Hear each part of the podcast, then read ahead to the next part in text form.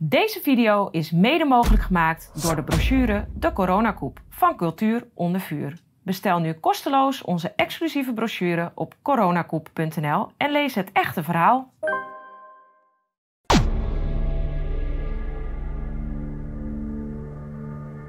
Mijn naam is uh, Paul Cliteur en ik ben hier voor Café Weltschmerz met Marie-Therese Ter Haar.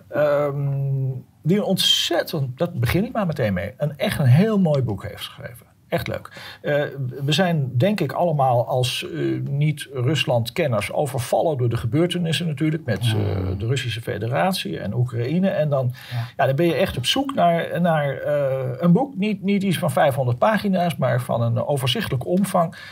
Wat je nou eens ja, doet begrijpen uh, de crisis waar we op dit moment uh, in verzeild zijn geraakt. Mm -hmm. En ik heb dit boek gelezen. Ik heb het inmiddels ook uh, al besproken voor, voor, voor, verschillende foren. En ik vind dit is echt een aanrader. Dus daar begin ik mee. Rusland en het Westen zijn zij nou gek of zijn wij het? En dan weer met een andere ondertitel: Ruslands actuele geschiedenis in de westerse verslag en de westerse verslaggeving hiervan.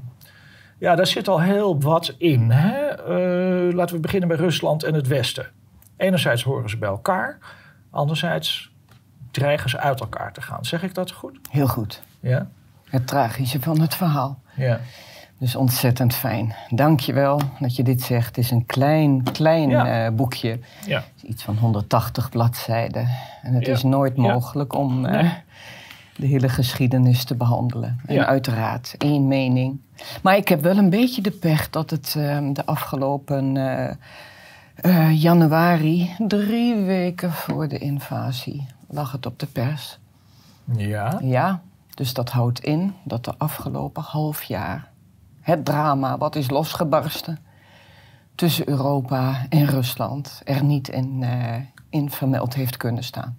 Maar dan nog, dan geef ik hier bij Weltschmerz wel uh, genoeg updates daarover. Ja. Überhaupt om deze achtergronden te hebben, om deze oorlog te begrijpen. Ja, ja dat, dat mist voor mijn gevoel ook in de, niet alleen in, uh, ja. in het huidige debat, Paul, maar het mist ja. al 30 jaar lang. Ja, het, het, het, het, is interessant dat je dat nou zo zegt. Hè?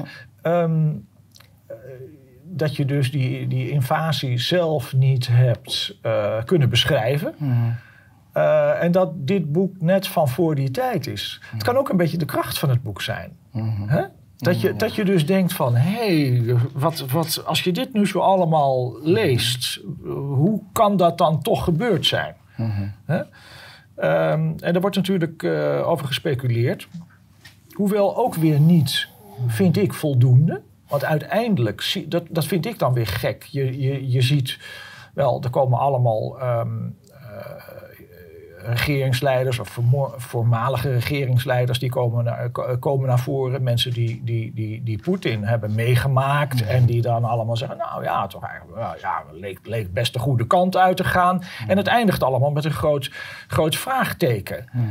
Ja. Um, en er zijn maar heel weinig mensen die, die de voorgeschiedenis laten zien. En dat staat wel allemaal in dit boekje. Dus, de, de, de, dus van 1991 tot, tot, tot, tot 2022 is er, een, is er heel veel gebeurd.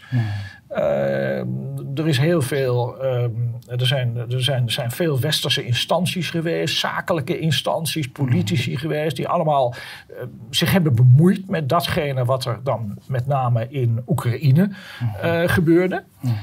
En um, ja, dat, dat verklaart toch enigszins uh, de, inter, de, interventie of de, of de invasie, hoe je het ook wilt, wilt, wilt noemen, Mhm. van Rusland in um, daar, toch? Of Ja. niet?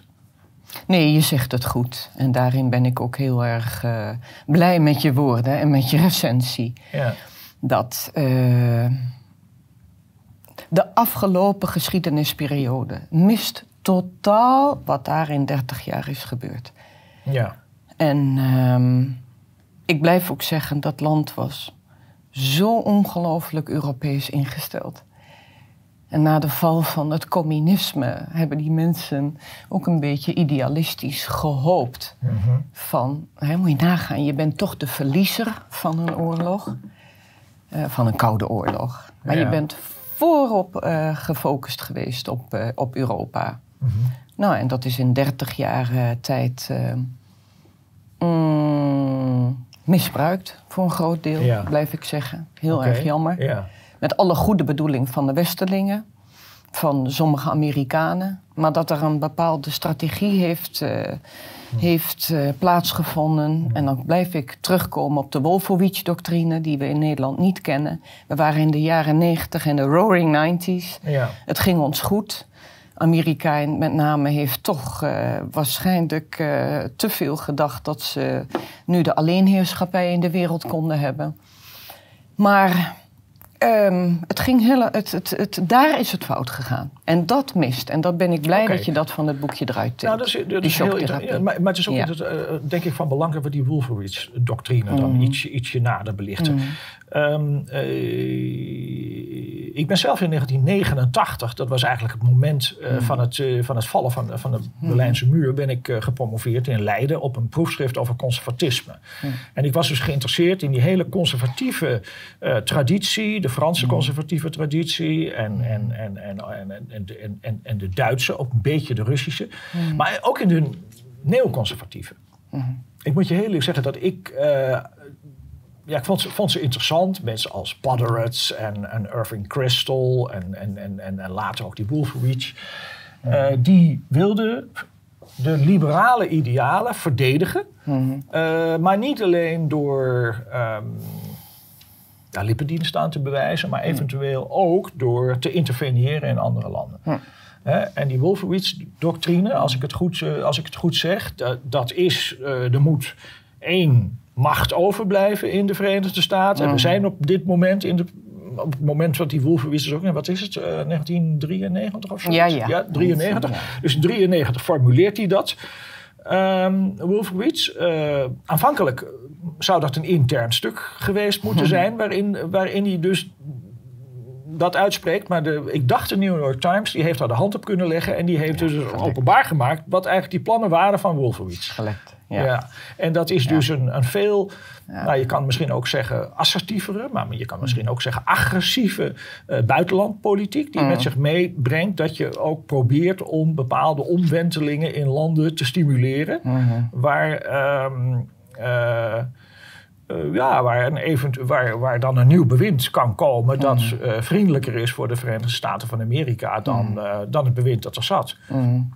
Dus het is een, een beetje de voortzetting van de Koude Oorlog met, met andere middelen misschien. Ja, absoluut. Ja. En dat het zo uit de hand kon lopen, ja, dat is, eh, daar blijf ik gewoon bij. En ik ben voor onafhankelijkheid en van Rusland en van Oekraïne en van alle staten die uit dat Sovjetblok tevoorschijn kwamen. Maar het is ook eh buitenproportioneel eh, ehm, mm, mm, op een manier gedaan, zeg het maar, geef het maar een shocktherapie.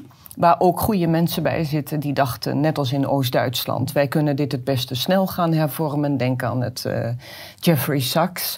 Ik eh, bewonder die man vandaag de dag. Die is erg aan de alarmbel aan het hangen. En 30 jaar geleden heeft hij Ja. gewoon gedacht: ik kan dat eh, economisch snel hervormen. Maar die had ook te laat door. Dat merk je aan zijn onmacht vandaag de dag. Dat er eigenlijk eh, niet alleen hervormd moest worden, maar dat er een doctrine achter zat om, om, om, om, om, eh, om die Russen eh, als het ware buitenspel te houden. Daar komt Ja. het in het kort op neer. Dus onafhankelijkheid heel belangrijk, maar we hebben veel te weinig geweten van, de, van, van het volk, van, van het land. En ik blijf ook zeggen, Ja. Rusland hoort bij Europa. Oekraïne hoort ook bij Europa. Ja? En de communistische tijd heeft daar natuurlijk een, een, een 70 jaar dat we van elkaar eh, gescheiden waren. Ja. Maar ik heb als westerse vrouw er zo van staan te kijken hoe hoog opgeleid die mensen zijn. En laat dat misschien niet zijn zoals wij de nadruk hebben gelegd in de jaren 60 op ehm, eh, eh, vrijheid, Ja. op mensenrechten, Mhm. op democratie, Mhm. Maar ook op consumptiemaatschappij Ja. en ook op materiële welvaart. Dat was daar natuurlijk minder. Ja, dat, dat, dat Ja. zag ik echt wel. Mensen woonden Ja, in flatjes en dat was met lada's. En het leek, leek allemaal een simpel leven, Mhm. niet armoedig. Maar ik kwam echt met westerse vooroordelen het land binnenzeilen. Maar je- dat, ja. Ja. We- weet je wat, wat, wat ik interessant vind en wat je, wat je hier nu zegt? Eh, kijk, eh, ik, weet, ik, ik weet zo goed als niks eh, over Rusland. Ik ben er nooit geweest. Ehm, maar ehm, ik hoor je nu zo zeggen dat, en dat heb je trouwens ook heel mooi beschreven, hè, hoe men dus daar eh, de kunst en de cultuur hoog heeft eh, zitten. Ik heb altijd gedacht, ik, ik, ik, in mijn naïviteit heb ik gedacht, oh dat is natuurlijk dat marxisme-leninisme, dat is westerse invloed en, en, en, en begrijpelijk. Maar nu denk ik, nee, dat, dat gaat verder terug. Hè, dat is al in de, in de, in de, in de tsarentijd was het ook zo dat, dat, dat Frans, er werd Frans gesproken. Er was een oriëntatie op, op, toch op kunst en cultuur die veel verder teruggaat dan dat marxisme-leninisme. En dat, dat marxisme-leninisme heeft dat in een zekere zin wel versterkt. Want ik heb dan eh, mijn werkzame leven eh, doorgebracht. Ik heb bijna 40 jaar lesgegeven aan de Universiteit van Leiden. Eh, maar ik, ik, ik heb een hele lange school. eh, eh, educatie achter een beetje autodidact. Ik heb, ik heb op de MAVO gezeten, op de HAVO gezeten... en ook op de hogere economische school in, in, eh, in Amsterdam. Het Raanplein was dat toen. En dan kon je, in de, in de pauze ging ik die, die, die Leidse straat inlopen... en daar zat toen boekhandel Pegasus. Ja. Dat was de communistische boekhandel. En eh, ja, en dan kocht ik, en dat, dat vond, ik, vond ik zo fascinerend. Dan kocht je daar voor, eh, ja, voor, twee, voor, voor, twee, voor, voor twee gulden of zo. Niet alleen de boeken van, van Marx en Engels kon je dan, eh, kan je dan natuurlijk kopen. Maar, maar ook allerlei kla- klassiekers uit de geschiedenis van de filosofie. In het Duits. Toen heb ik, ben ik ook flink wat Duits gaan lezen en zo. Toen dacht ik, wat, wat mooi eigenlijk. Die belangstelling om voor, voor heel weinig geld die hele, hele eh, filosofische traditie. Nou ja, niet helemaal, maar toch een groot deel van die filosofische traditie beschikbaar te maken. Hè? Ja. Dus, dus dat was eigenlijk voor het eerst dat ik geconfronteerd werd, toch met een zekere eh, nou ja, oriëntatie op, op, op, op kunst en cultuur, weliswaar vanuit marxistisch perspectief.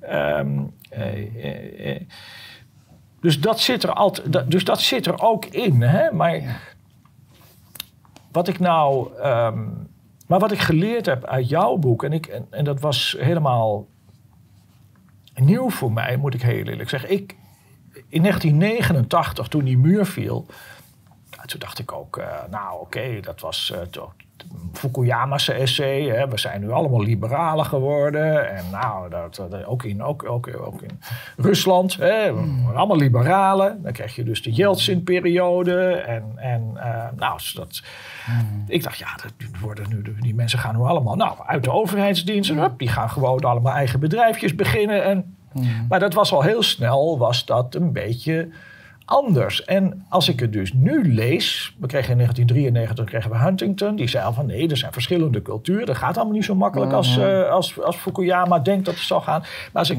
als ik nu jouw boek lees, dan denk ik, ja, eigenlijk is het ook heel begrijpelijk. Dat kan ook niet van de ene op de andere dag. Het is, je kan niet die knop omzetten ineens in 1991. Nou, nu, eh, eerst deden we het zo, nou, nu gaan we het allemaal anders doen. Dat is heel naïef om dat te denken. Dat, dat vooronderstelt toch ook een hele manier van, ehm, ja, een, een, een, een handboek voor een veranderingsproces. Toch? En dat is er niet geweest. Dus er, eh, er zijn allemaal mensen daar op die, op die markt terechtgekomen. Die allemaal daar, ehm, ja, eh, met, vaak met hun eigen belangen. Eh, en, en dat is dan, begrijp ik dan, de periode. En, en eigenlijk had, kon Jeltsin daar niet mee omgaan. Eh, daar is een hele hoop, nou mag ik zeggen, dat land is leeggeplunderd. Of, of, of, of, of in ieder geval Ja. hè, pogingen zijn ondernemen. Er, was geen, eh, er waren echt heel weinig mensen die daar verder plannen mee hadden. Dat, Ja. dat was toch ook, eh, al die tijd heb ik daar hier in Nederland ook niet zo heel veel over gehoord. Over hoe je daarmee om moest gaan. De, de overgang dus van een centraal geleide economie naar een heel ander systeem. Hoe doe je dat? Er was weinig aandacht voor. Men dacht allemaal dat het ging vanzelf. Ja. En wat is de rol van Poetin daarin geweest toen? Ja, nee, maar je... Het is nu je- een beetje je- het zwarte... de- Dat is nu sinds de invasie natuurlijk het zwarte schaap terecht ook. Ja. Jij verwer- ver- ver- verwerpt overigens ook die, die, die, eh, die invasie. Hè? Je zegt dat is verkeerd. Ehm, Ik weet maar- wel waar het doorgekomen is. Hè? Ja, Maar eh, Tot op de dag van vandaag is het voor mij een grote shock. Ik zit tussen de Oekraïners en de Russen. Maar we, we, we vliegen van de, van de middeleeuwen naar de 19e eeuw en naar het communisme. En naar, dus ik moet heel even. Ja, ja. Ehm, kijk, wat jij terecht zegt, in die, in die oude tijd. Ehm, is, het, is het die Dostoevsky en eh, die 19e eeuwse tsaren en de grote Tolstoys, eh, die wel verbonden zijn met Europa, koningshuizen en met cultuur. Ja. Maar het is de elite. En daarin Oh ja. vind ik dat Rusland verschilt van Europa. En daarom gaat vandaag de dag de democratie of het middenklasdenken moeilijker dan wat wij gedacht hebben. Het verschil met Europa en West-Europa is dat in die 19e eeuw, 18e eeuw, 17e eeuw heb je een elite en het volk waren grotendeels lijfeigenen. Ja. Kan 90% zijn drieën. Dus je was een arme sloeber. En je werd kort gehouden. En je, werd, je kreeg de, de, de priester en de kwast over je heen. En ik weet nog dat de laatste tsarina zei, zo'n hele conservatieve vrouw. Ja. Van, oh, al die lijfeigenen knielen allemaal voor ons. Zie je wel hoe populair wij zijn. Oh. Maar het was een soort, het was analfabetisme. Het was middeleeuws. Het was mensen op berkenbasschoenen. En alleen de elite was rijk. En daardoor kon er een soort communisme ontstaan. Ja, en dat maakt natuurlijk ook dat, eh, ehm, waar ik een zekere trots op heb, hoe krijg je van een land waar toen 150 miljoen mensen wonen, arme sloebers nogmaals, dat die toch eh, geletterd gaan worden. Dat hoorde ook bij communisme. Ja. Ja? En dan wil ik het niet over Stalin hebben. En dat een aparte lezing en niet over Nee, nee, lezing. nee, maar als we even nog bij, bij Tolstoy blijven en Dostoevsky. Ja. Dat is ook zo'n Tolstoy. is eigenlijk een hele interessante figuur. Hè? Ja. Want die, die ehm, eh, was een, had een enorm bereik. Ja. Eh, eh, toch? Ja. Ook, want je- dan heb je het over ongeletterden. Maar hij was zo populair dat, dat, dat, Ja. dat ook die tsaren... Ze, ze, ze durfden hem eigenlijk niet aan te pakken, Tolstoy. Omdat Mhm. hij zo populair was bij een groot gedeelte van, het, van Mhm. de bevolking, toch? En dat is toch ook wel heel, heel bijzonder. Dat, dat ehm, eh, ja, nou je had het in Frankrijk misschien een beetje met Victor Hugo. Eh, nog iemand, zo'n intellectueel, zo'n enorm breed publiek kon eh, bereiken. Dostoevsky weet ik eigenlijk niet. Ik weet niet zoveel over het maar, persoonlijke maar leven ja, inderdaad, daar gaan we weer. Het is hoe dan ook de top, de elite. Ja, En eh, in die elite was een groep eh, pro-tsaar en pro-adel en conservatief en niet te veel eh, verandering in ons land, met lijfeigenen loslaten. ja. Maar er was een andere grote groep aristocraten en grote mensen, alle de Tolstoys en de Turgenevs, Ja. die voelden, die zaten met een geweten. Mhm. En die wilde deels dat contact met Europa hebben, eh, maar ehm, voelde ook wel van veranderingen moeten bij ons langzaam gaan. Maar in hoeverre imiteren wij alleen Europa? Ja. In hoeverre zijn wij niet op zoek naar de eigen ziel, wat Ja. ons volk is? Maar de grote lijn is, zij willen hervormingen, deze elite met een geweten. Mhm. Dus de Tolstoys, de Turgenevs, de Dostoevsky en nog tig anderen. Ja. Maar die kwamen natuurlijk in de problemen met dat grote conservatieve beleid. Hoe dan ook zij, deze twee gaan met elkaar in botsing komen. Mhm. En de ene groep wordt de slavofiele beweging. Ja. Ja, dat is kort door de bocht allemaal. En de andere kant is de westerlingen. Oh ja. En die westerse eh, eh, elite, kun je ook vandaag een beetje zo zien, die wil vooral gericht op Europa zijn. Ziet de mooie dingen van Europa, Mhm. ziet een Charles Dickens, ziet een koningin Victoria, ziet al onze ontwikkeling in de 19e eeuw. Gaat dat idealiseren. Wat ook de, de, de verlichting heeft gebracht, uiteraard. Ja. Maar er is een groep, bijvoorbeeld Dostoevsky, die eerst zo pro-Europa was. Maar die zegt na in de loop van de jaren. Europa is ook wel heel erg op geld gericht. Oh ja. Europa is toch ook wel heel individualistisch. Dat strookt niet met onze ziel van ehm, saamhorigheid, Ja. de christelijke boodschap. Ja, dus, Ja. maar goed, deze ja, zowel, twee poten- zowel dus Dostoevsky als, als Tolstoy Mhm. waren dus ehm, ook mensen die op zoek gingen naar iets specifiek Russisch. Ja. En, en, en, en ze zijn allebei christelijk. Ja. Zwaar christelijk.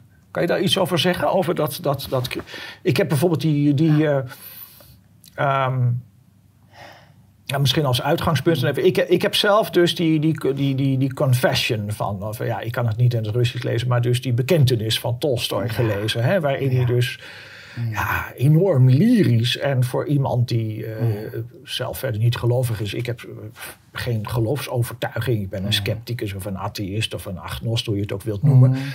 Um, ik doe er niet meer zoveel aan als vroeger, zeg ik dan altijd als schijntje aan het atheïsme. Mm. Maar, maar, maar wel, dus, maar nog wel voldoende. Dat als ik, die, als, ik die, als ik dat verhaal van Tolstoy lees, dan denk ik, nou, nou, nou, we kunnen toch ook wel een beetje zin geven aan ons leven zonder die diep christelijke boodschap. Hè? Maar dat kan is totaal uitgesloten van Tolstoy.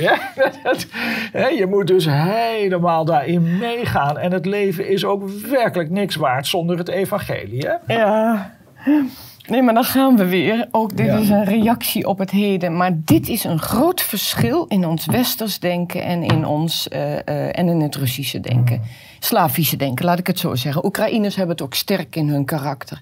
Ja? En wij in de loop der eeuwen gericht op handel, gericht op individualisme, vrijheid, democratie, prachtige eigenschappen.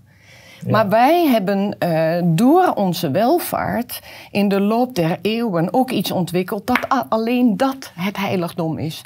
Dus om in die 19e eeuw terug naar Tolstoy te gaan, die misschien niet alleen maar uh, zich door de, de, de, de priesters, de metropolieten liet, liet ringeloren. Gekker nog, hij kwam in conflict, conflict met de almachtige orthodoxe kerk. Ja, Hij wilde juist terug naar soberheid. Mhm. Hij wilde terug naar het gemeenschappelijke leven. Hij wilde terug naar, mhm.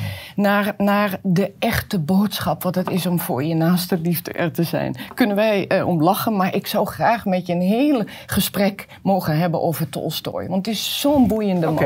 Nou ja, maar, okay. ga nog even door. Hele... wat is de verhouding van Tolstoy tot die, tot die uh, Russisch-orthodoxe kerk dan?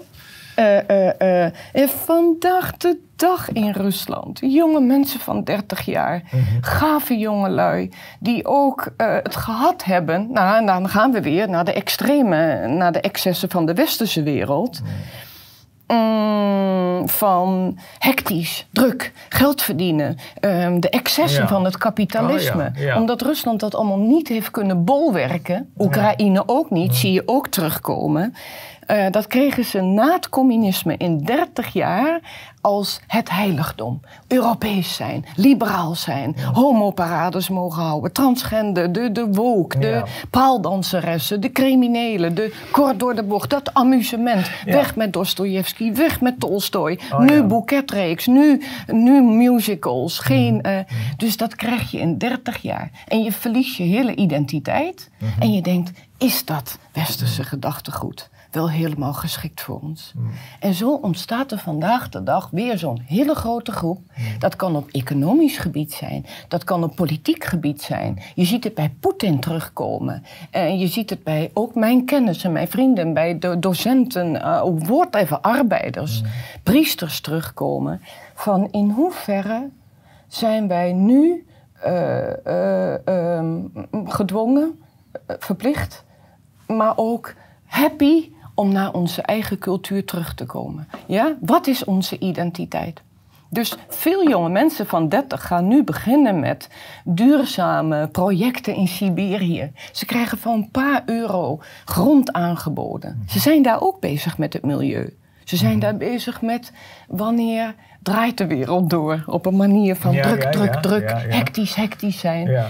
Um, uh, ik, vind het, ik vind het toch een hele bijzondere ontwikkeling. Het moet niet doorslaan in de andere kant. Grijpt het mij ook naar de keel? Absoluut niet. Dat is ook een neiging. Maar de, Dols, de, de, Tolstoy, die heeft zoveel volgelingen tot op de dag van vandaag. Mm. En het is terug naar de normen en de waarden. Ja. En het is terug naar een combinatie van het communistische, misschien atheïsme, met de ratio, in mhm. combinatie met het christendom. -hmm. Maar dan zien wij vooral, Paul, gelijk weer kerken voor ons waarbij je braaf zit. Ja. Een van de dingen in de orthodoxe kerk die ik heel prettig vind, is mm, niet alleen de rust waar de mensen behoefte aan hebben. Ik weet niet of je wel eens in de orthodoxe kerk bent geweest, maar... Ja ja, mooie die muziek kaarsen en die orthodoxe gezangen. Ja. En die Russische bevolking die de afgelopen 30 jaar door allerlei excessen ging. die dus weer op zoek is naar wat bedoelde Tolstoy? Of wat bedoelde Dostoevsky? Of wat vind ik bij de orthodoxe kerk? Wat is het christendom? Het, het, ja, de stilte ervaren. Hmm. Het mystieke leven wat zij veel sterker ontwikkeld hebben dan wij. Ja. Nu merk ik het ook, want ik zit altijd met mijn westerse geest eh, bij ze te pushen. Van begin nou eens met een politiek stelsel. Begin Ja, nou eens ja, met die ja. democratie. Ja. Ja? Zij zeggen, we hebben de democratie in de jaren negentig met Yeltsin hebben we even genoeg gehad. Mhm. Ja? Wij kiezen nu. Oké, ze hebben dat niet zo ontwikkeld. Dus daar, daarmee gaan ze wat meer akkoord met een autoritaire la- eh, macht. Maar zeggen Ja. ook, ehm, wij willen naar de dacha gaan. Ja. Wij willen gewoon wat meer in rust. En jij altijd met je vragen over VVD en SPD en, en, en, en ik weet allemaal niet wat. zet voorlopig, Marie-Thérèse, kiezen wij voor rust. Wat meer, eh, Ja. geen revolutie, maar een evolutie. Wij willen onze eigen identiteit hebben en rust. En dat maakt dat eh, dat voorrang krijgt bij dat politieke stelsel, wat wij juist zo normaal vinden. Ja. En, in, en eh, kijk, ik heb de, de, de- de- altijd, eh, ik moet je heel eerlijk zeggen, ik, ehm, ja, je, je krijgt altijd, als je vanuit een wat meer, ja, ik noem het nou maar even nuchter, seculier kader, die later, dus, eh, later Tolstoy gaat lezen, dan krijg je een beetje de kriebel, eh, kriebels een beetje van het enorme geëxalteerde daarvan. Hè? Eh, En, en bij Dostoevsky, dat als, wat is het, als God niet bestaat, is alles verloren. Denk nou, ja, ja, God bestaat voor mij niet, maar ik heb niet het gevoel dat alles verloren is. Het is niet zo dat ik nou totaal beroofd ben van de zin van mijn bestaan. En ik heb ook niet het gevoel dat, dat ik helemaal nu de, de, de basis onder mijn waarden en normen totaal is weggeslagen. Nee, je kunt toch al, je kunt je re- redelijk als mens tot mens verhouden met een, met een moraal, zonder dat dat een religieuze grondslag heeft. Dus, dus in die zin ben ik ook altijd een beetje, nou ja, prikkelen ze me ook altijd een beetje, die Dostoevsky en die, en die, eh, en die, en die, en die Tolstoy. Maar ik moet zeggen dat ik. Wat, wat natuurlijk wel een vraag is, dat is uiteindelijk ja, hoe je toch een zekere ja, identiteit van je beschaving kunt hoog houden op louter seculiere premissen. Dat is de vraag. Hè?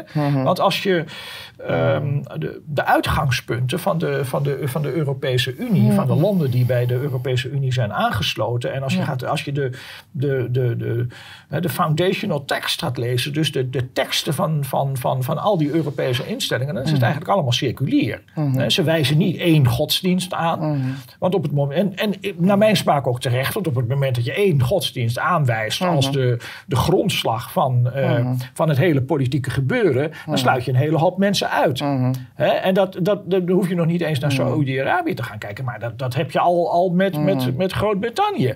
Dat, dat, dus die, dat je daar een, een, een Anglikaanse staatskerk hebt, Ja. is strikt genomen moeilijk te verdedigen. Dan kan je wel zeggen, ja, is allemaal traditie. En, en nou ja, goed, dat is toch ook niet zo erg. En ze geloven bijna niks meer en zo. Dat is allemaal Ja, waar. Ja, Amerikanen, wat, wat stelt dat nou verder voor? Aan de andere kant, ja, Ja. het is wel zo dat als, als jij een, eh, toch een, een, een, een, multi-etnische, multicultureel samengestelde bevolking hebt, Ja. dan, dan zeg je eigenlijk van een heel groot gedeelte van ja, jongens, jullie doen niet mee. Hè? Want eh, aansluiten met de staatskerk, dat, dat, eh, of niet, dat is het enige. Dus, dus ik begrijp wel dat, dat ehm, ja, dat het, het, het officiële uitgangspunt van West-Europa moet zijn een, een vorm van secularisatie, een, een, een secularisme, dus een scheiding van kerk en staat. Ik zie althans niet in hoe je voor de hele bevolking een, een, een bindend verhaal kan hebben als je een groot gedeelte van de bevolking uitsluit. Ja. Aan de andere kant constateer ik ook dat dat wel voor heel veel mensen het te, te- wat is het? Het is te steriel, het is te slap, het is te weinig bindend, het is eh, onvoldoende motiverend. Hè?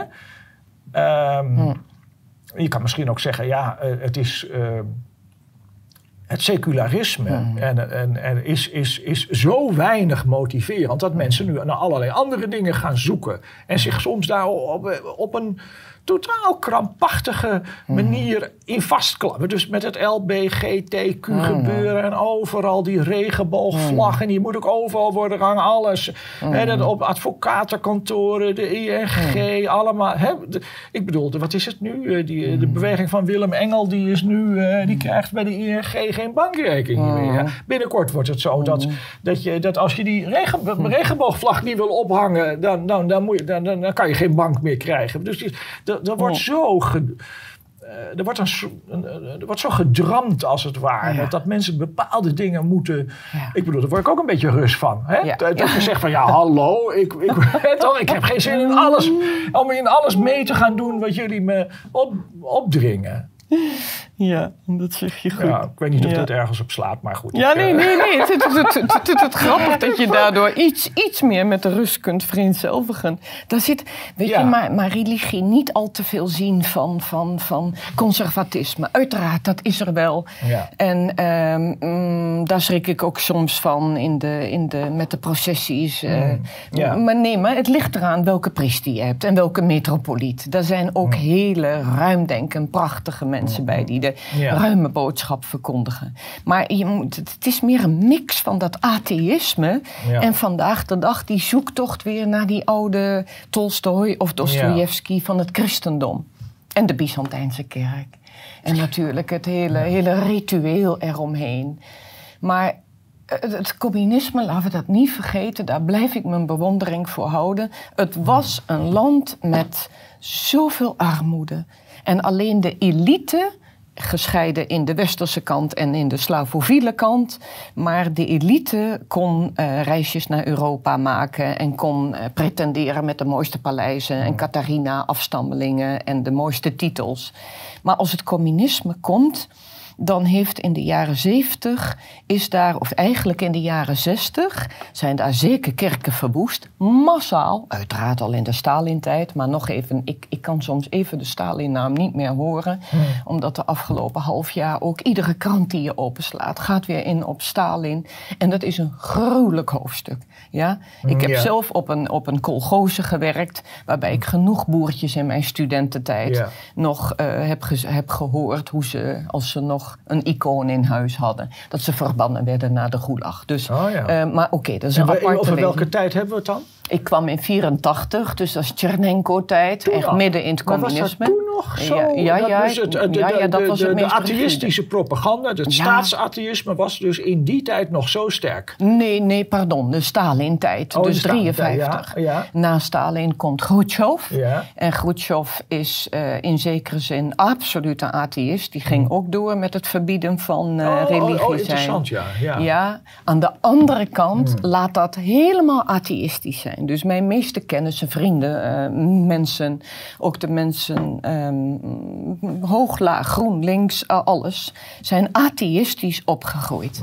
Ja. Maar wat is wel een mooi iets van het communisme geweest? Ik blijf zeggen om een land van de middeleeuwen, als het ware, op te tillen dat er in 1920, 1930 mensen allemaal naar school moesten. Eskimo's, de Toendra-bevolking, die werden allemaal verplicht om naar school te gaan. Maar Ja. nu geen religie meer. Dus alles is nu ratio, atheïsme. En in de jaren 60, 70 krijgt dat een versnelling, waarbij ik het ongelooflijk bijzonder heb gevonden. Dat je in Rusland zoveel hoogopgeleide mensen hebt. Ja. Van techniek in de Ja. medische wereld, eh, cultuur, ehm, grote ontdekkingen met de ruimtevaart. Wat, wat, zijn, wat kunnen wij veel met die mensen? Ontzettend veel. Maar ze waren atheïstisch. Er was geen kerk. Ja, het, het, het is interessant dat je dat zegt, Ja. want ehm, dus dat, ook dat atheïsme had dus een bepaald, eh nou ja, beeldingsideaal, of ze hadden dus een bepaald, eh,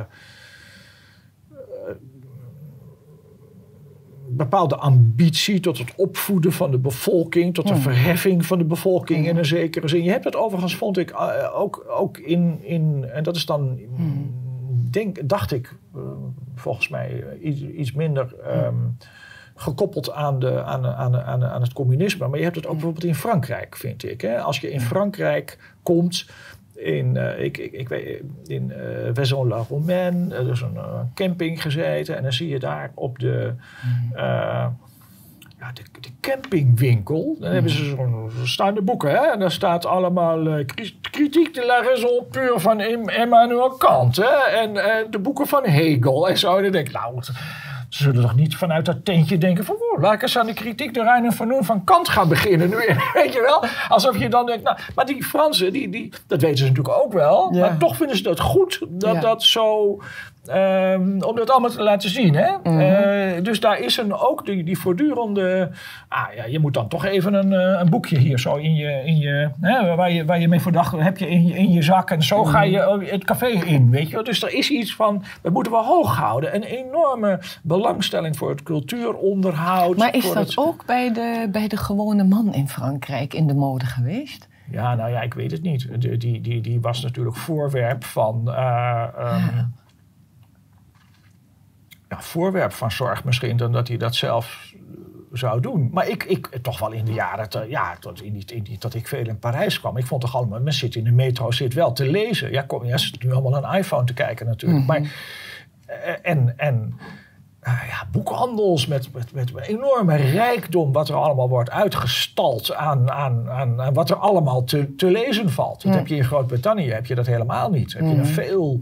eh, nou, nou, men schaamt zich nog net niet. Ja, men- nou, misschien nu inmiddels ook wel. Men schaamt zich voor de eigen koloniale geschiedenis. En dat is totaal.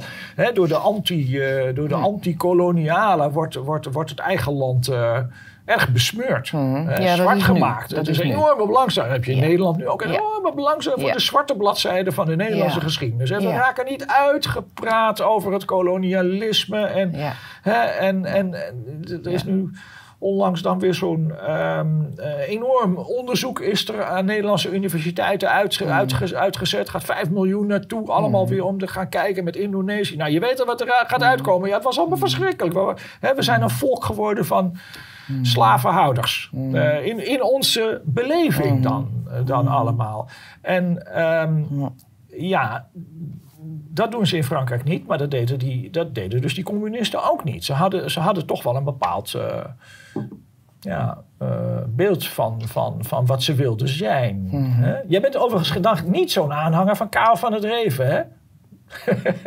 dat was mijn, eh, in mijn kennismaking met, eh, met eh, eigenlijk mijn, al, mijn, eh, mijn kennis, maar ik heb niet veel kennis, maar met een beetje kennis wat ik dan van, ja, nee, dat ik dan van Rusland heb. En ik, ik genoot er allemaal van de Nee, geschiedenis maar ik van ben, ik ben, ik ben, van Karel ik- van het Reven. En- ik, ik spijt me, maar hoe kom je hierbij? Hij is mijn docent en ik ben Ja? echt een Oh, fan van hem geweest. Oh, vertel eens wat over hem Oh. dan. Ja, was ook een oud Leidse hoogleraar. Ik vind dat ze in Leiden heel weinig met hem doen. Ik, Ik vind dat een van de grote Oh, grootheden in de, in de Leidse universitaire geschiedenis. Karel van het Reven. Ik heb gesmuld van. Ik ben blij dat het verzameld werk er nu ook Nee, is. Sublieme stijl af. toch? Oké. en ook Oh. realistisch. En ook op een gegeven moment, hij heeft nog meegemaakt dat het allemaal eh, zo gedenigeerd werd, dat Russische denken. Ah, en, ja. eh, maar de humor die hij erbij heeft en de Russische avonturen. Ja, Ja? ja, Oh, ja. wat leuk. Ja. Geweldig. Ja, Colleges, nee, ik- Russische ik- ja. literaturen. Wat gaf Nee, ik vind hem heel erg literatuur bij hem gevolgd. Oh. En ook het begrip wat hij had voor de Russische mensen. Dus, dus, dus dit boek, communistische dus die mens geschiedenis van de. Russische literatuur, Ja. dit heb jij allemaal gewoon eh, gehoord. ja, Hè? ja. Ja. je Ja. hebt misschien nog wel eh, kritische vragen gesteld tijdens Ja. de colleges. Ja. Die, die hij hier verwerkt heeft. Ja. Want hij gaf op een gegeven moment, Ja. Karel van het Reven, volgens mij ook dan Ja. iedereen die nog een fout kon vinden, die kreeg Ja. toch, die kreeg je een gulden of, of, of je kreeg, je kreeg, Nee, kreeg dat een geweldig. als je nog een fout erin vond. in boek. Geweldig Vond leuk. Ja. Ja, wat een, eh, Ja. wat, wat geweldig zeg. Ja. Nee, het, het is absoluut. En ik vind het ook heel belangrijk hoe hij eh, de communistische tijd niet alleen eh, negatief eh, ehm, beschreef. Ja, is, ik, ik geloof ook dat deze kennis van Karel van Dreven is. Maar net zo goed omdat ik in de maatschappij terechtkom. En eh, voel ik dus dat communistische denken. Nogmaals, ze hadden geen luxe auto's, geen luxe auto's, eh, eh, eh, huizen Ja. zoals wij hadden. Maar zij hadden een andere manier van scoren. En Ja. dat is, dat is ik blijf ook zeggen hoe die mensen hoog opgeleid zijn, wat we daarmee kunnen, welke, wat er voor een drama nu aan de gang is. Dat we dit land gaan missen en dat dat land naar China, China gaat. Uh, uh, zwaaien, zeg maar. In wezen, ze hebben veel meer met onze cultuur. We hadden het al over Dostoevsky, Tolstoy, de ja. Turgenevs, de Tsaren enzovoort. Maar het is, het is dramatisch dat communisme heeft heel veel goede dingen aan de mensen gebracht. Niet over Stalin en niet over Lenin. Hoge opleidingen, uh, cultuur, stuk beschaving ook. Ik herinner ja. me ook nog altijd hoe ik in de concertzalen... toen nog als westerse student met een spijkerbroek naar binnen ging. Dat kun je traditioneel vinden, maar daar ja. was het gewoon... Maar je kent de hele strovers uit je hoort. Uit Chekhov tot en met de Oh. concertzalen. en vandaag de dag is dat weer helemaal terug. Vandaag de dag is dat helemaal terug. En je moet je voorstellen, ik snap dat communisme niet functioneert. Want dat, dat het, economisch kan het niet uh, uh, het volhouden. Maar de mensen kwamen toen terecht in de vrije markt.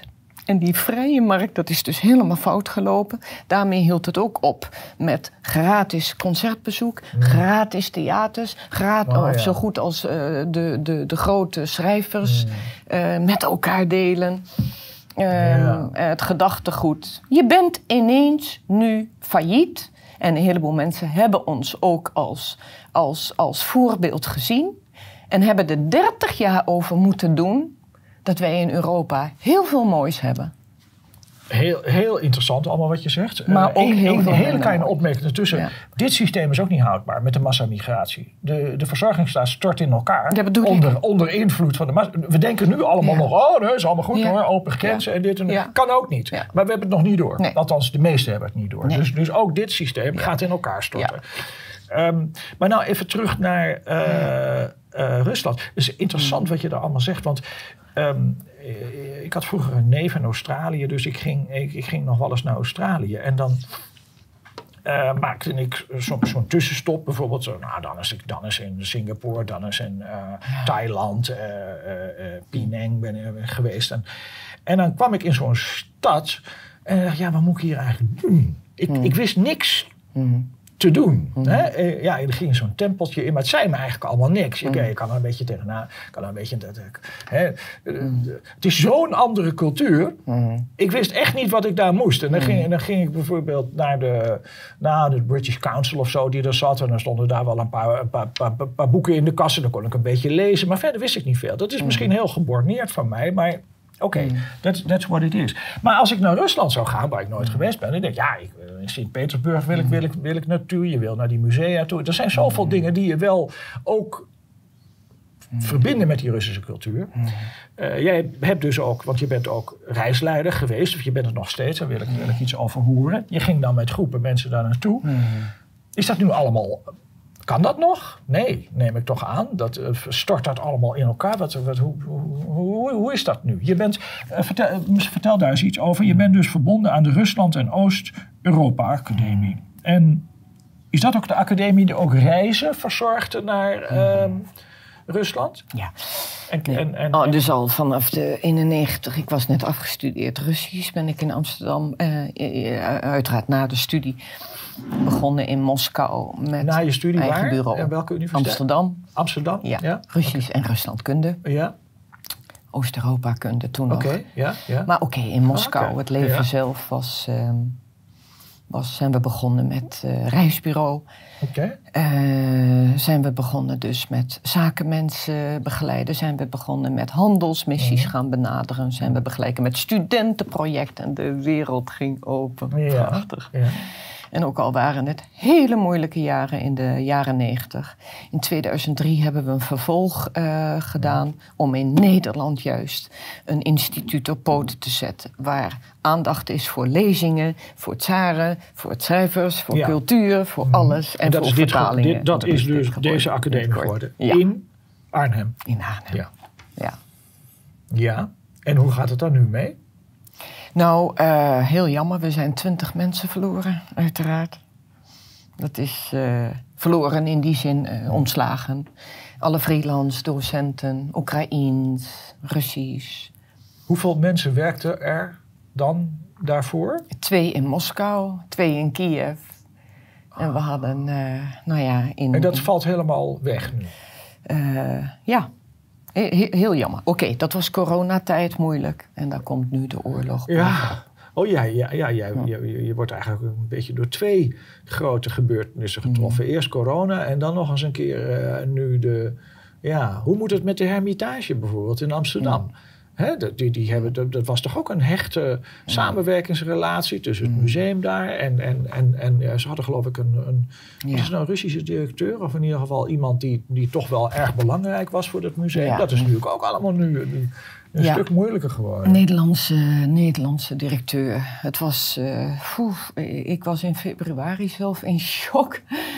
Ehm, mm, ook, ook al onze evenementen, of dat nou grote pianoconcerten zijn in de kerk in Nederland. Of het waren grote Catharina de Grote voorstellingen. Het waren grote evenementen met Russische koren, orthodoxe muziek. Tolstoy's, alles, alles. Ja, cancel, ja. cancel, cancel, cancel, cancel. Ja, Ja, dat is. eh, maar geen, geen gezeur daarover. Ik, eh, ik weet dat ook veel zakenmensen dupe zijn geworden. Ik zie het nog voor me in maart dat meneer Voerman met alle vrachtauto's terugreed uit Moskou om bij de Ikea's en alle Philipsen maar nog de bureaus en de stoelen weg te halen. Het was zakenmensen in paniek. Het waren studentenuitwisselingen. Ja. Het waren Duitse bedrijven voor wie we ook eh, werken. Alles, alles kapot. En weet je, het is duizend jaar met ons verbonden.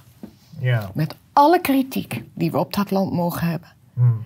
En alles wat er is gebeurd. Wat hier voor een wereldverschuiving aan de gang is. Dat, dat, dat, dat, we zijn ons niet, niet half Nee. van bewust. En wat we ook van dat land hadden kunnen leren. Waar we 30 jaar voor. Ik, ik niet alleen, met mij duizenden anderen. Die aan de alarmbel hangen.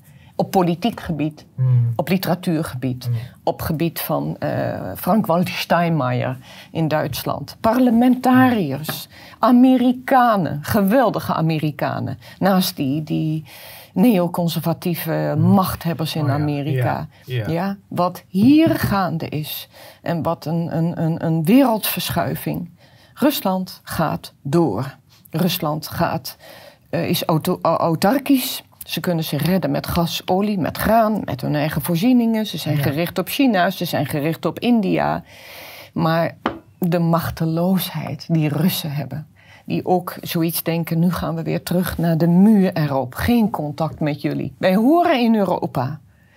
Ja? En dat kan zijn de elite, maar het kan ook zijn het gewone volk. Want Paul, ik vraag me ook af, los van het afgelopen half jaar, hoe kan het dat er in Nederland weinig mensen zich deze vraag stellen?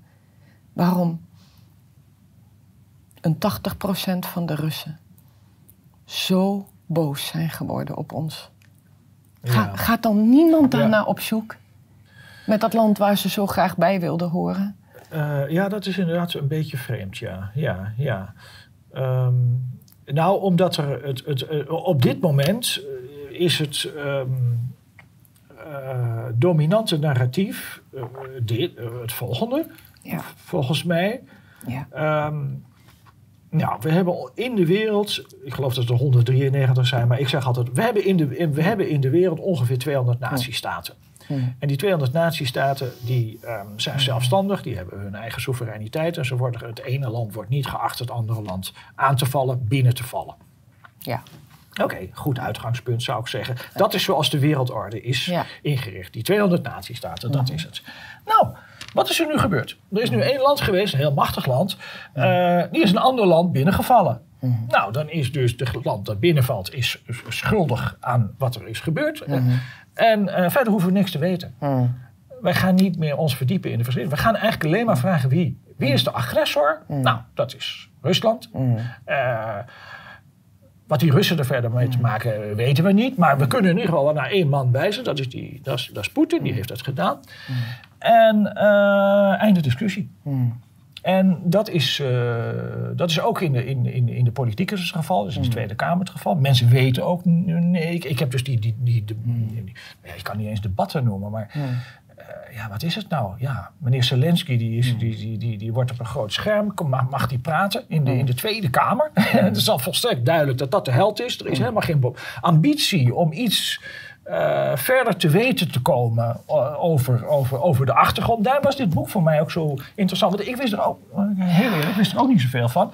Maar je moet toch op, op zijn minst even, even kijken. ehm, wat zijn de achtergronden? Ik wil wel een versteer zijn. Ik wil wel een Poetin-versteer zijn, maar ook wel een Biden-versteer. Ik wil Biden wel begrijpen hè, wat hij doet. En, eh, uiteindelijk is toch verstehen wat je, wat je moet doen om een heel klein beetje verder te komen in, in, in de situatie waarin je, waarin je nu zit. Kijk, mijn voorlopige standpunt is daar nu, ehm, eh, maar het is echt hoor, ik zeg het in alle bescheidenheid, want ik ben een amateur, geopolitiek en, en ook wat Rusland betreft van oké, je kunt dus de, je kunt de, de, de, de, de aanval eh, verwerpen. Tegelijkertijd constateren dat er hoogst ongelukkig is geopereerd tussen de, door de westerse machten in 19, eh, vanaf 1991 tot aan 2002. En het derde punt is dan, eh, op de een of andere manier moet er een diplomatieke oplossing komen. Je moet tot elkaar komen. Hè? Wat, wat, wat Kissinger zei dan, eh, nou dat is echt toch ook wel een beetje een havik. Die is, niet, eh, die is er niet vies van om de Amerikaanse belangen te verdedigen. Dat eens kom je aan de onderhandelingstafel. Kom je terecht eerlijk gezegd vind ik dat redelijk. Dus dat is, is mijn drie, drie traps raket. En, en die, die drie dingen, die, ja, die, die, die, ja, daar moet je een verhaaltje van maken. Maar we- men kent nu alleen puntje één. Dus wie is de agressor? Einde, einde, einde discussie. En huppla, voort naar, eh, verder met de oorlog.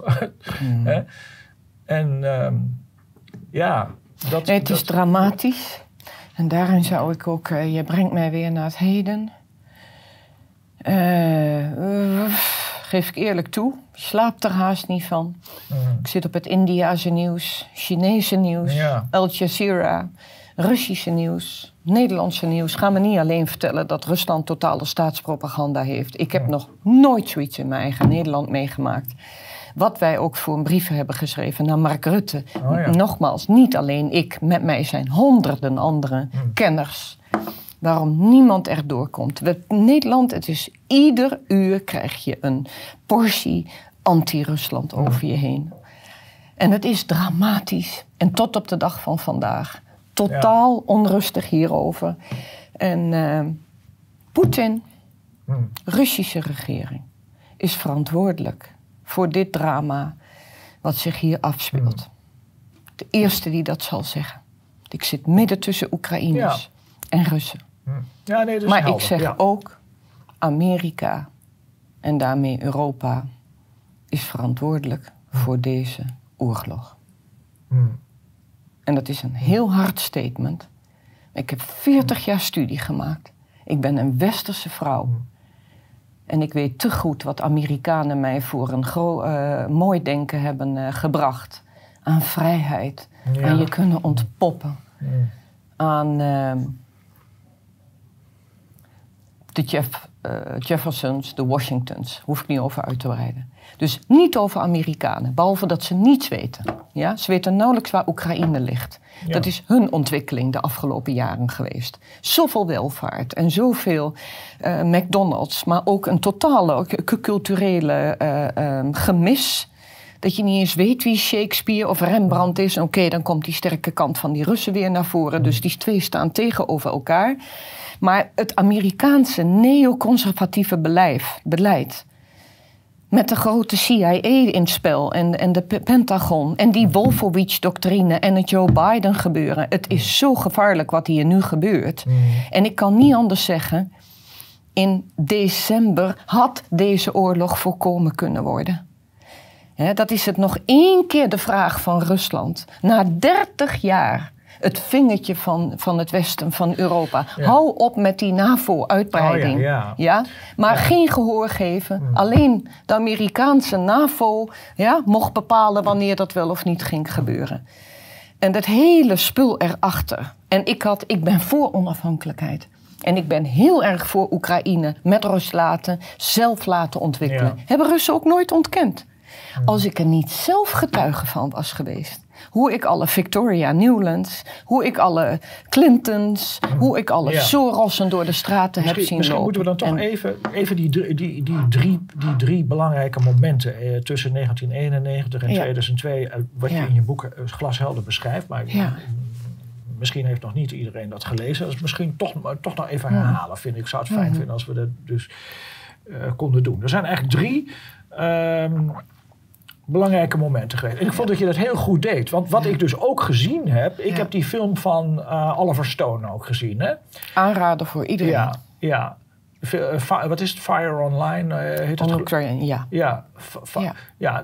dat is dus een Amerikaanse, nou ja, een bekende Amerikaanse regisseur die een Mhm. film heeft gemaakt over de achtergronden Mhm. van ehm, de problemen in Mhm. Oekraïne.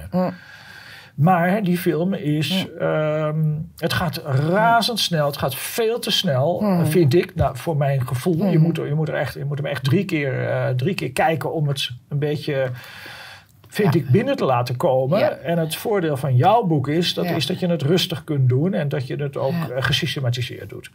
Dus die, Mhm. die, eh, die drie stappen in ehm, het oprukken van eh, de NAVO en dan nu eh, de ambitie in ieder geval om, om ook die NAVO aan de, aan de Russische grenzen te krijgen. Toch?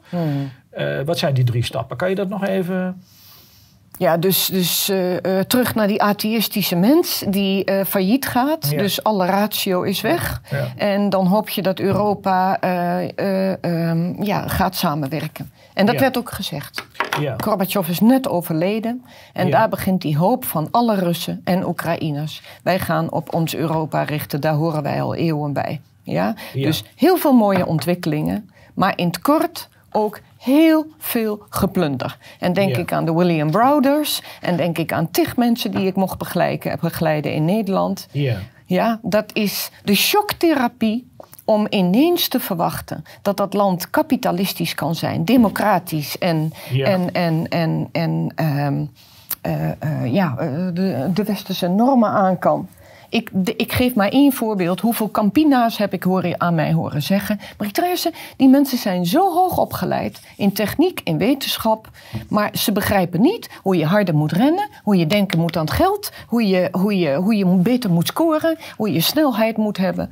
eh, enzovoort. Dus dat is een onbegrip geweest in de westerse wereld. Dat Ja. had langzamer gemoeten. Duitsers hebben daar meer ervaring in. Dus de shocktherapie heeft is fataal uitgepakt voor een heel groot deel van de gewone man. Die werd van wetenschappen, ingenieur, operazangeres, hoogopgeleide professor, werd ineens schoonmaker, werd werkloos, werd eh, eh, benaderd door de maffia, door, door, eh, door, door criminelen.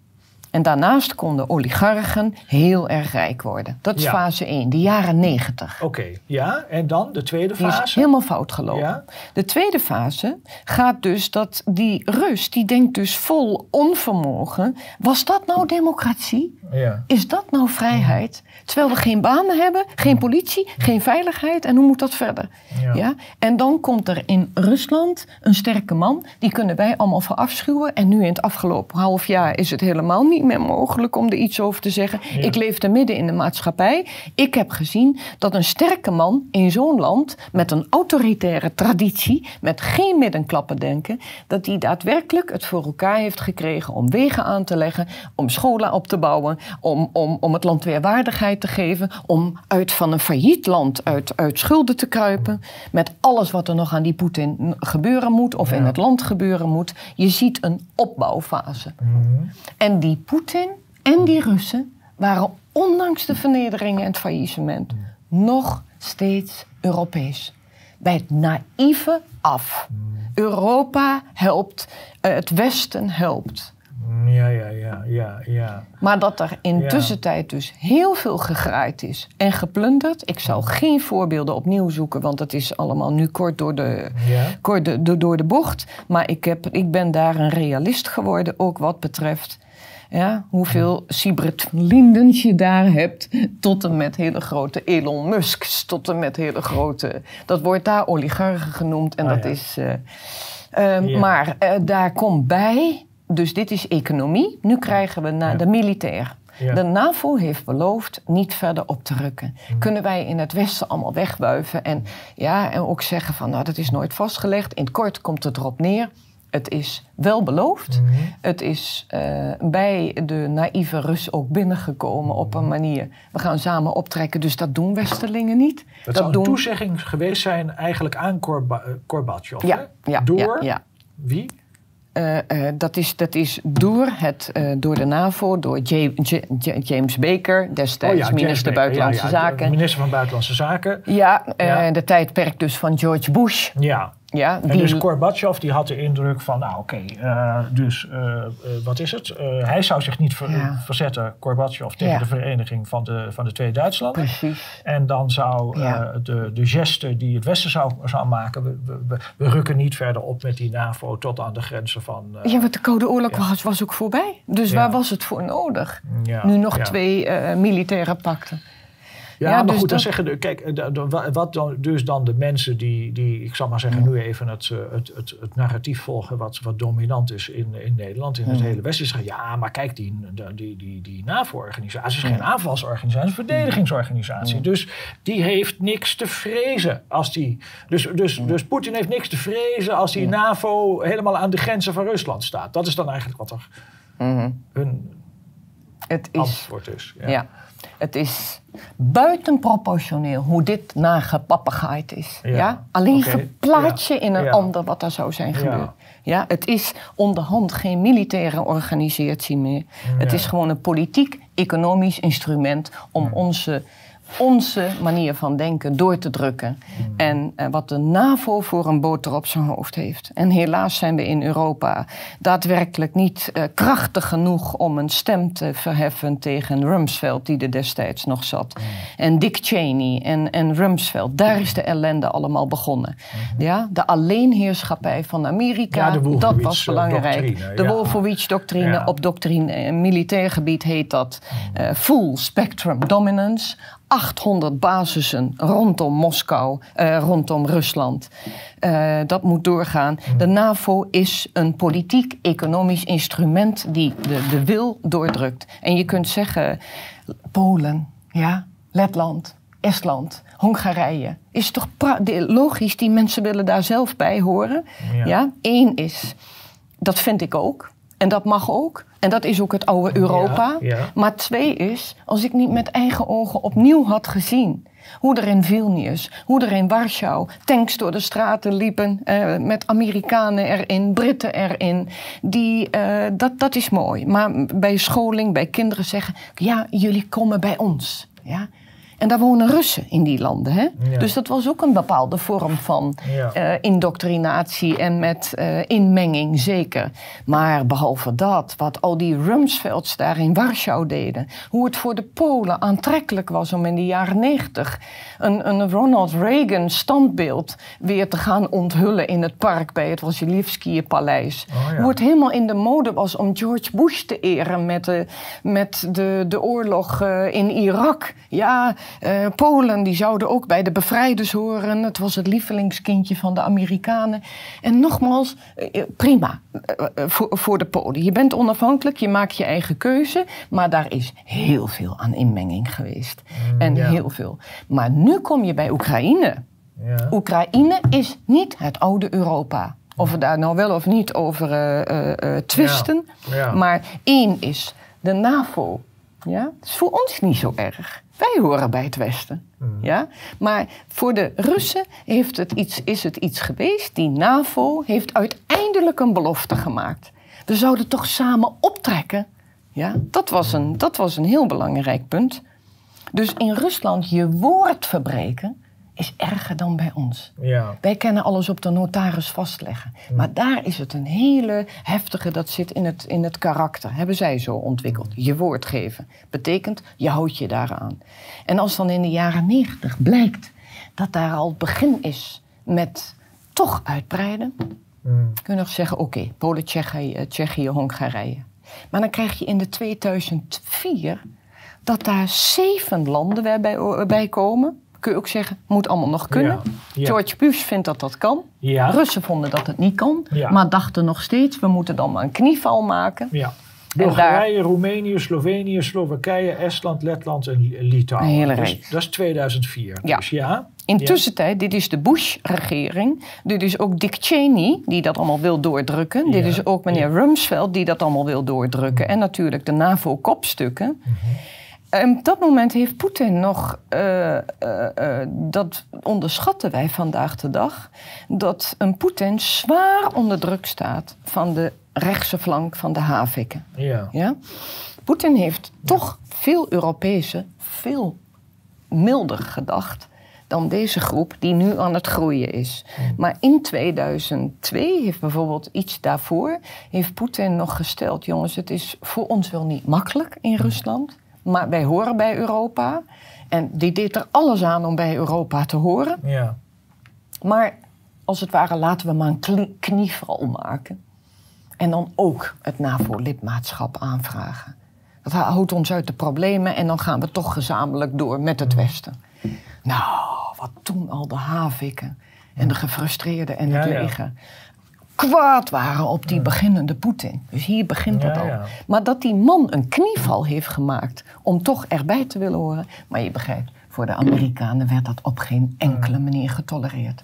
Het- ik, zal, ik, ik zal je een anekdote vertellen die, je- die je niet kent. En, Hmm. eh, maar het is misschien toch leuk omdat ze, omdat ze hiermee te maken heeft. Ik, ik, ik was een tijdje be- eh, geleden betrokken bij een, eh, eh, een stichting, Werkelijkheid en Perspectief. eh, samen met Frits Bolkestein en Meindert Venema. En dan organiseerden wij bepaalde evenementen. Ja. Eh, en dan wilden wij daar, eh, wat, je, wat tegenwoordig heel weinig gebeurt, dat vonden we toen ook al, eh, ook voor corona, ook voor Oekraïne, eh, gewoon verschillende visies. De dingen die je nou niet hoort in de mainstream media, die je niet bij de NPO allemaal hoort, dat wilden wij dus laten zien. En we hadden toen een avond hadden we over ja, de belangrijke uitdagingen, veiligheidsuitdagingen voor, voor Europa en voor Nederland. Wat waren dat dan? En we hadden allemaal mensen uit het Nederlandse leger, topmensen uit het Nederlandse leger. Wat zien die als de belangrijkste eh, veiligheidsuitdagingen? Ik moet je zeggen, eh, toen was dit nog helemaal niet aan de orde met Oekraïne. Maar ehm, ik ben heel erg bezig geweest met ehm, eh, terroristische aanslagen. Ik heb in eh, 2000, eh, de- de- ik heb in eh, de- 2019 nog een boek geschreven, samen met een, met een kennis van mij, over ehm, de religieuze motivatie bij terroristische aanslagen. Vaak islamistische aanslagen, jihadistische Ja, ja. aanslagen. Ja, ja. En ehm, we hadden dan onderzocht, ja, er was op een gegeven moment, was er wel in 2017, 2018, 2019, er was elke dag wel ergens op de wereld een terroristische aanslag gemotiveerd door een jihadistische mindset. Elke dag! Ik ook. Nou zeg, nou, we hadden zelf hebben we 2004 hebben we de moord op Theo van Gogh hebben, Ja. hebben we gehad. Eh, eh, en en, en, en we hebben de Charlie Hebdo. We hebben in 2020 hebben we nog de, de moord gehad op eh, Samuel Paty. Allemaal door mensen met een jihadistische instelling. Toen dacht ik, nou, als je aan die, aan die legermensen vraagt... wat zien jullie als een belangrijke veiligheidsuitdaging voor de veiligheid? Nou, dan, kom, dan, kom, dan kom je op Qatar en Saoedi-Arabië en Afghanistan en dit en dat. Niemand. Het leek totaal niet te leven bij deze mensen. Eh, Ja. Wat vonden ze allemaal heel erg gevaarlijk? Rusland. Allemaal Rusland. Het was allemaal eigenlijk. eh, ik denk, hè? Het lijkt wel een voor. Toen was dus helemaal nog de Oekraïne niet aan de orde hoor. Of Oekraïne niet aan de orde bij. Het was allemaal Rusland, Rusland, Rusland. Ik denk, we zitten toch niet meer in de Koude Oorlog toen. Hè? Maar het was toch. En dan dacht ik, hoe kan, dat is toch ook wel een bedenkelijke zaak. Dat je dus in die top van het Nederlandse leger. eh, er eigenlijk niemand is die een heel klein beetje, eh, een beetje tegengas geeft. En zegt, nou jongens, er zijn nog wat andere uitdagingen. Nee, het was allemaal Rusland. Ik denk, hè? Het, hoe kan dat? Ja, dus dat, dat is ook een, een, een goede opmerking. Dat is, dat is reden drie. Dus economisch zeg ik, eh, is het niet goed begeleid. En net zo goed aan onze kant geroofd in dat land. Maar, maar, maar militair dus met die NAVO. Maar jij noemt nummer drie eigenlijk op. Dat is, dat is een hele goeie. Van, ehm, vanaf het jaar 2000 komt er in dat land, na die chaotische Wild West en roofkapitalisme, een bepaalde orde en stabiliteit en veiligheid. Omdat Rusland had ook te maken met terroristische aanslagen. Ja, Oh, wel ja. in, eh, van de Ja. Tsjetsjenen en de Ja. Noordoosten en de- de- de- Ja, het Westland gebeuren. Dus, maar eh, daar is het toch voor elkaar komen, in dit opzicht de regering Poetin, om daar een, een, een land van chaos, van een bananenrepubliek, van een Libië-toestand waar ik ontzettend bang was. Ja, ik ben niet gauw bang in mijn karakter, maar dat was iets met, met nou ja, zoveel bendes. Uh, dat je denkt, hoe heeft die man het toch voor elkaar gekregen om dit land op de rails te brengen? En met een zekere um, uh, ja, een bevolking die, die hem langzaam ging vertrouwen. Wat we er nu ook allemaal over zeggen. Dat is de enorme basis geweest. En op het moment dat hij nog mee wil met het NAVO-bewijzen van gedachtegoed. en de Amerikanen vertrouwt op hun mooie blauwe ogen met George Bush daar op de ranch. Uh, uh, tot en met uh, het Irak-verhaal van hmm. nog mild. Van zouden jullie dat nou wel doen, Amerikanen? Want je brengt daar wel een, een, een, een, een Gaddafi, nee pardon, dat was toen Saddam Hussein, ja. omver. Maar jullie hebben niet goed nagedacht over een plan B. Hetzelfde herhaalt zich in Libië. En daar begint Rusland wat alerter te worden. Maar nogmaals, het gaat op met Europa en het Westen. Vol met idealen. Wij gaan samenwerken. En dan blijkt gewoon bij Syrië, daar komt zo'n kantelpunt. Dat Poetin toch probeert te zeggen aan eh, Hillary Clinton, eh, Obama-regering destijds. Dat, dat hij zegt van jongens, jullie hebben weer geen plan B. Wij doen hier niet aan mee. Het is onze achtertuin. Wij weten wat dat voor een kruidvat kan worden. En daar begint het protest te komen. En intussen tijd is daar nog bijgekomen dat in 2008 de NAVO verder wil uitbreiden hmm. naar Oekraïne. En dat is die achtertuin van Rusland. Ja. En dat land mag vrij zijn, is vrij. Hebben Russen totaal geen moeite mee gehad. Maar het is geen Polen of Hongarije, hmm. waar alleen Polen wonen of Hongaren. Ja. Maar Oekraïne, daar woonden toen nog 20 miljoen Russen van de 45 miljoen Oekraïners. Dus, oh, je hebt dus de helft ongeveer. Ja, je hebt wel te maken met een heleboel Russen. En, en bij het oude Russische Rijk behoren. Dus Poetin heeft bij de NAVO-top gezegd in 2008 toen hij iets meer zekerheid had in eigen land, dat hij de boel op de rails aan het uh, krijgen was. Van NAVO, we hebben lang geprobeerd met jullie uh, uh, nou ja, voor serieus genomen te worden. Mm. Eigenlijk doen we niet mee. Maar wij zeggen dan nu ook aan jullie: tot hier, en kom niet, in onze achtertuin. Okay. Ja, en dat is. Dat is ja. Uh, ja, en dan komt 2014. En dat is de Maidan. En dat is, dat is, weet je, Paul, dat is cruciaal in Nederland. Please, laat de mainstream media openstaan mm. voor wat hier in 2004 is gebeurd. En dat het 2014. Niet, 14, ja, denk je. En in 2008. Ik moest nog wel lachen van alle... Er staan uh, Hans van Balen en uh, Guy Verhofstadt. Hè, dat is die, die, bekende foto van Hans van Balen en Guy ja. Verhofstadt staan daar echt de revolutie hmm. te prijzen, aan te jagen. Hmm. ja. Hmm. En nou goed, daar gaat die film van Oliver Stone over. Ja. ja. En die wordt dan ook, um, ook, besproken, ja.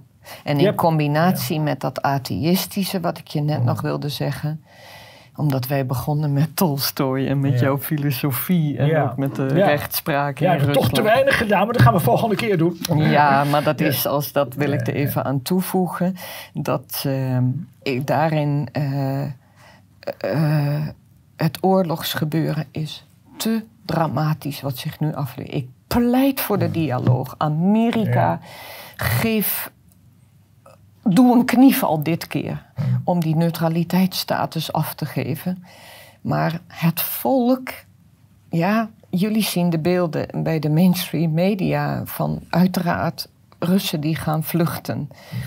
Ja, heel belangrijk. Ik, ik werk en woon zelf in deze groeperingen. Maar er is een heel groot deel, een 80 procent. Laten daar 10, van, 10% van bang zijn. Laten een 70 procent wat is daar gebeurd met deze mensen dat ze achter hun regering staan? Want een fatsoenlijke Rus wil ook geen oorlog. Dramatisch tussen families en vrienden wat zich afspeelt. Maar terug naar die Dostoevsky en die Tolstoy en, die, en, die, en die, dat atheïsme van de communistische tijd. Hier zie je het weer terugkomen. Van wij moeten op zoek naar onze eigen identiteit. En dat is ook niet dat oorlog daarmee goed gepraat wordt, maar Europa en vooral Amerika heeft ons te veel dat vingertje gehad. Missionaringsdrang. Ja. Ook bedrog. Niet alleen van de NAVO, maar ook bepaalde grote ondernemers. En zij zeggen gewoon, tot hier Europa. Ja. Wij gaan de krachten bundelen. En dan keren we ons naar de andere kant van de wereld. En dan is het- 2008, 2014, heel belangrijk. Eh, we, we gaan afsluiten, eh, volgens mij. En eh, we gaan afsluiten met cadeautjes. Want ik heb net een cadeautje van je gehad. En dan moet je me nog even gaan toelichten wat dat is. Dit is een kaars, die heb ik net van je gekregen. Oh, Ontzettend leuk. En, wat, en waarom een kaars? Wat is het voor kaars? Gewoon een kaars. Dankjewel. had ik even niet verwacht, ja. Oh nee, niet verwacht. Nou, nog iets wat je niet verwacht. dat- Ik heb ook een cadeautje voor jou meegenomen. Een boek van mij. Eh, Bardot, Falacci, Welbeck en Wilders. Heb jij een idee wat deze vier mensen met elkaar te maken hebben? Brigitte Bardot, Oriana Falacci, Italiaanse journaliste. Michel Welbeck, een, Ja. eh, een eh, Franse schrijver. En Geert Wilders. Ja, geweldig. Ik, eh, ik zit nog te veel in de stof, Snap waardoor ik op dit moment even moet Over schakelen. Het zijn Maar- allemaal mensen, alle vier, dus ik ga je helpen. De- alle, Ja. alle vier deze mensen Ja. hebben te maken gehad eh, met ehm, eh, processen die er tegen ze gevoerd zijn. Vanwege Ah. hun vreemdelingenvrees, eh, hun dissidente gedachten, eigenlijk over dat eh, terroristisch probleem. eh, wat, ik, eh, wat, ik net, eh, wat ik net een beetje heb belicht. Dus dat, dat is wat deze vier mensen gemeenschappelijk hebben. En eh nou, ik dacht, neem voor je mee. Gewoon voor de gein. Hey, maar dankjewel voor dit gesprek. Ik vond het echt ontzettend leuk. Ehm, En ook, eh, het is een fantastisch boek wat jij geschreven. Want dat hebben we natuurlijk vandaag centraal eh, hebben we dat gehad. Eh, ik vond het ook heel leuk om nog eventjes een beetje over Karel van het Reven te kunnen praten. En over mijn held. Volgende keer moeten we het over Frederick Copleston hebben. En over de Russian philosophy. Ja, geweldig. Eh, dus ik hoop dat je nog een keertje terug wil komen. Fantastisch. Maar eh, Dat hoop ik dankjewel. ook. Dankjewel, Paul. voor ja, mij weer op de rails zetten. Daar was die kaars voor. Even soms met politie-aanwezigheid in zalen. Want dit is Ja. nu natuurlijk voor de kijker eh, abracadabra. Ja, Maar de onrust en de Oekraïners en de Russen die elkaar eh, de Ja. koppen inslaan. De Ja. lezingen in Nederland. En toen heeft Paul Cliteur op het juiste moment even me gezegd van... meisje doorgaan. En dit... heel goed.